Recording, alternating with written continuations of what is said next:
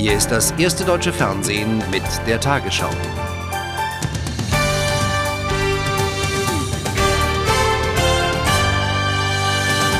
Guten Abend, meine Damen und Herren. Afghanistan hat eine neue demokratische Verfassung. Gut zwei Jahre nach dem Sturz der Taliban billigte heute die Große Ratsversammlung in Kabul den heftig umstrittenen Entwurf. Die Verfassung bestimmt zwar den Islam zur Staatsreligion, legt aber auch die Gleichberechtigung von Mann und Frau fest. Mit der Verabschiedung der Verfassung ist nun der Weg frei für Wahlen. Die neue afghanische Verfassung ist ein Triumph für Präsident Karzai. Auf seinen Druck hin einigten sich die 500 Delegierten der Loya Jirga, der Großen Ratsversammlung, nach dreiwöchigem Ringen in letzten streitigen Punkten. Ein starkes Präsidialsystem soll Karzai mehr Macht verleihen und er soll zugleich Chef der Armee werden. Die neue afghanische Verfassung macht den Weg frei für Parlamentswahlen im Sommer. Ein möglicherweise wichtiger Schritt zu etwas mehr Demokratie im bürgerkriegszerrütteten Land am Hindukusch. Die heutige Verfassung schließt die Bedürfnisse der Afghanen aus den verschiedenen Teilen des Landes ein. Die Verfassung widerspiegelt wirklich die Hoffnungen der afghanischen Menschen.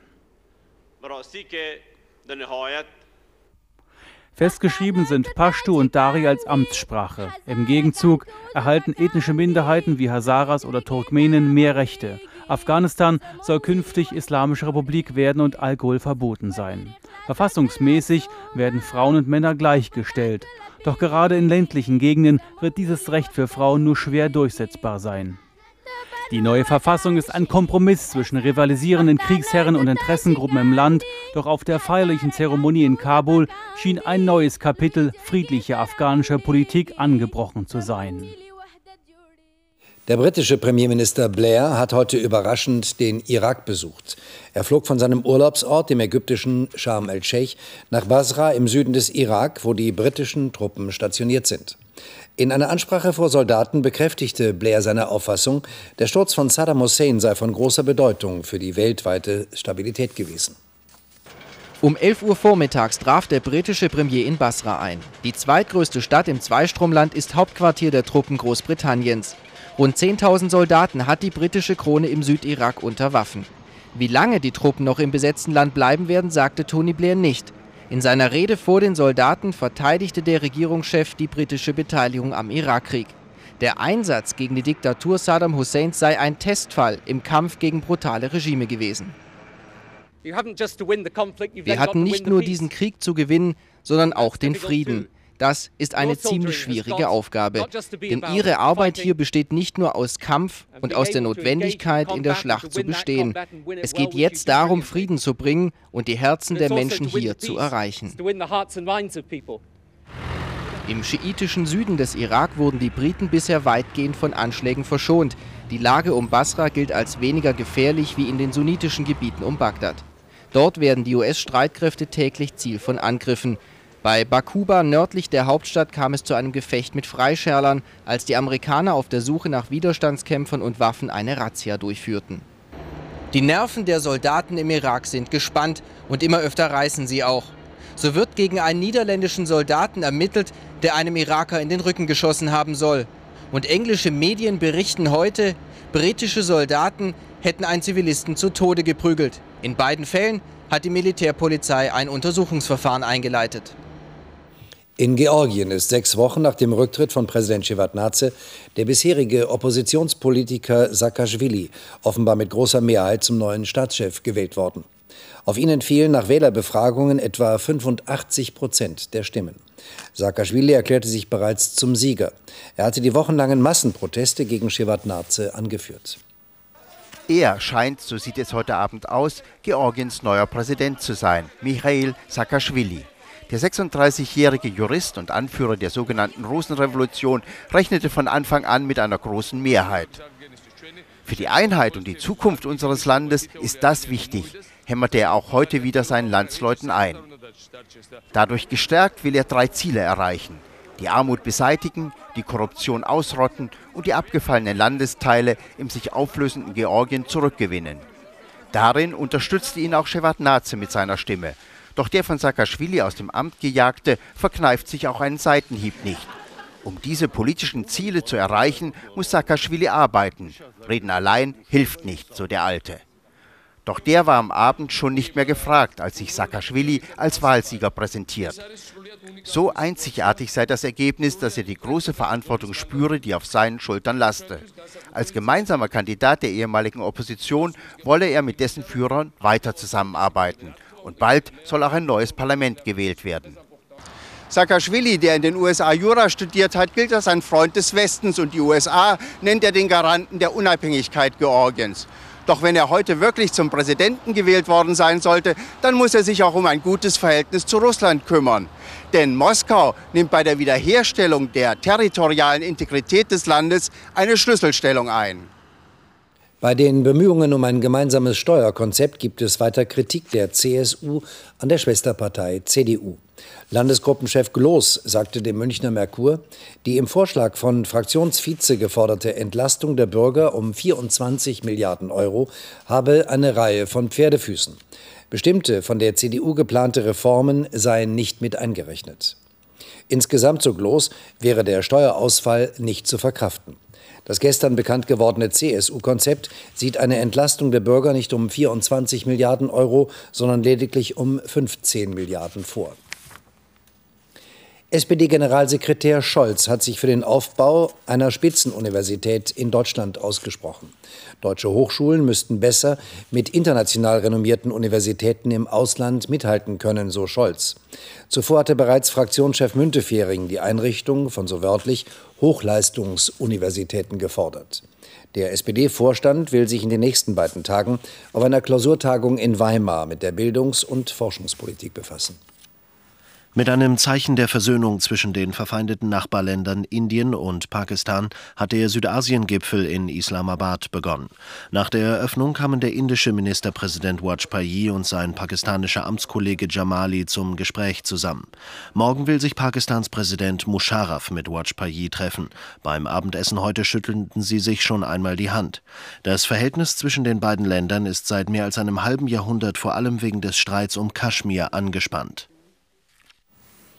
Nach dem Absturz einer ägyptischen Chartermaschine über dem Roten Meer sind Zweifel am Sicherheitsstandard der Fluggesellschaft Flash Airlines lauter geworden.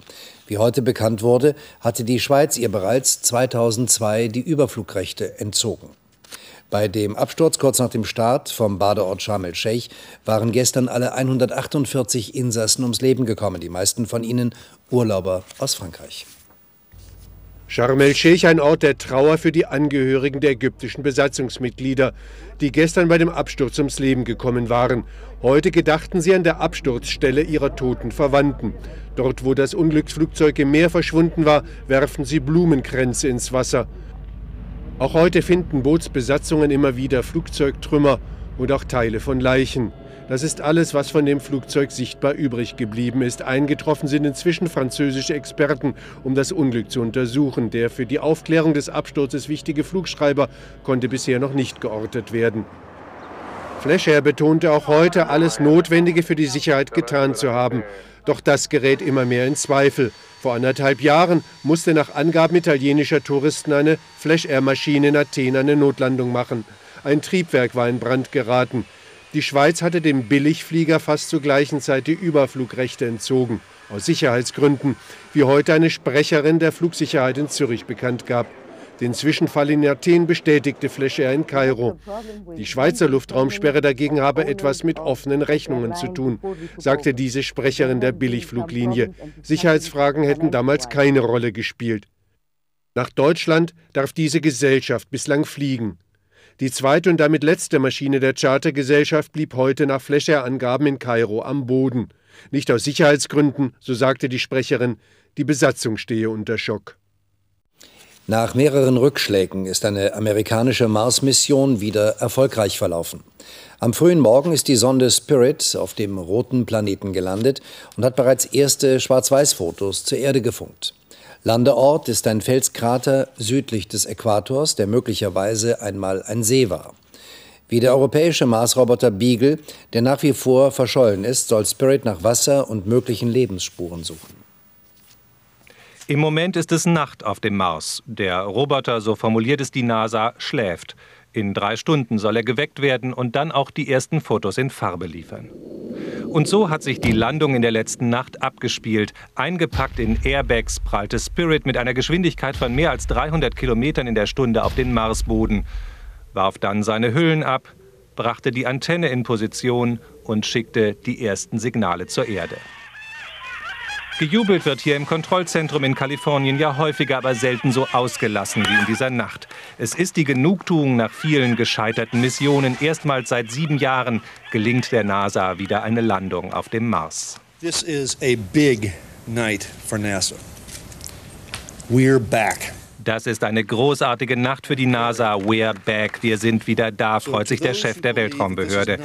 Die NASA, sagt er, hat dazugelernt. Die Tragödien der letzten Jahre waren nicht umsonst. Das haben wir diese Nacht bewiesen. Die Möglichkeiten von Spirit übertreffen bei weitem die seiner Vorgänger. Ausgerüstet mit einem kompletten Analyselabor, viele Teile davon aus Deutschland, wird er nun das Marsgestein untersuchen. Sollte er darin Spuren von Wasser finden, wäre das ein Indiz dafür, dass es auf dem Mars tatsächlich einmal Leben gegeben hat. Es war ein erfolgreiches Wochenende für die amerikanische Raumfahrt. Erst der Flug durch die Staubhülle eines Kometen, jetzt die Landung auf dem Mars.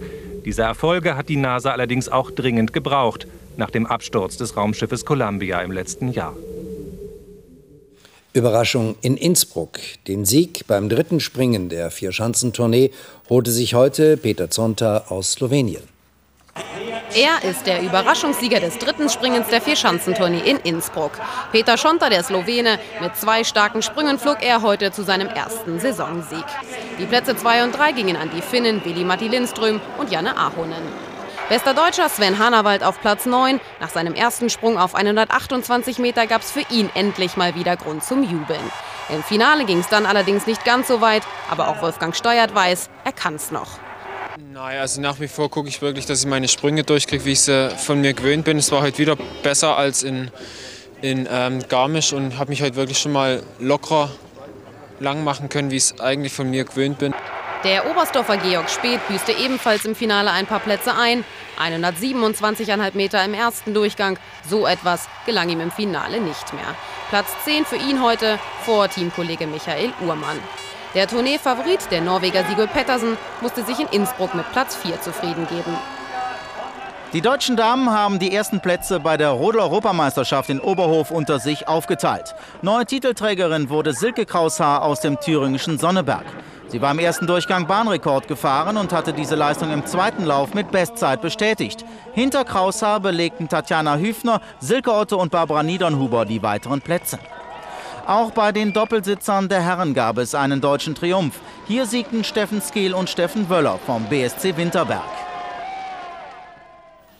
Ronny Ackermann wurde heute im Weltcup-Wettbewerb der nordischen Kombinierer in Schonach Zweiter hinter dem Amerikaner Todd Lodwig. Lodwig gewann damit auch den Deutschland Grand Prix vor Ackermann. Die beiden anderen Wettkämpfe hatte es zuvor in Oberhof und Reit im Winkel gegeben.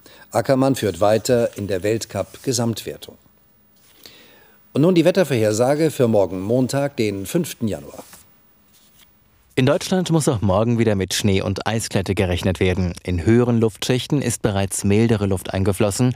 Dafür, dass es auch am Boden milder wird, sorgt ein neues Tief nordwestlich von Irland. Da der Schnee bzw. der Schneeregen auf gefrorenen Boden fällt, wird es extrem glatt. Von der Elbe bis zum Alpenvorland durch den Neuschnee heute Nacht. Morgen früh wird der Schnee bzw. der Schneeregen in Rheinland-Pfalz, in Baden und in Hessen kräftiger. Am Niederrhein regnet es. Am Mittag ist es im Norden und Nordosten trocken. Es schneit noch in der Mitte und im Süden. Zwischen Rheinland und Emsland fällt Regen. Der Wind weht frisch aus west-südwestlicher Richtung. In den Höhenlagen sind stürmische Böen mit dabei. Heute Nacht 2 Grad am Niederrhein, minus 9 Grad im äußersten Süden und Osten, morgen minus 3 Grad im Osten plus 5 Grad im Emsland. Am Dienstag muss im Osten und im Süden noch mit Glätte durch Schneematsch, Schnee und Eis gerechnet werden. Auch im Osten geht der Schnee in Regen über, sonst verbreitet Regen. Am Mittwoch geht der Regen oberhalb von 600 Metern in Schnee über. Am Donnerstag lockern die Wolken südlich des Mains auf.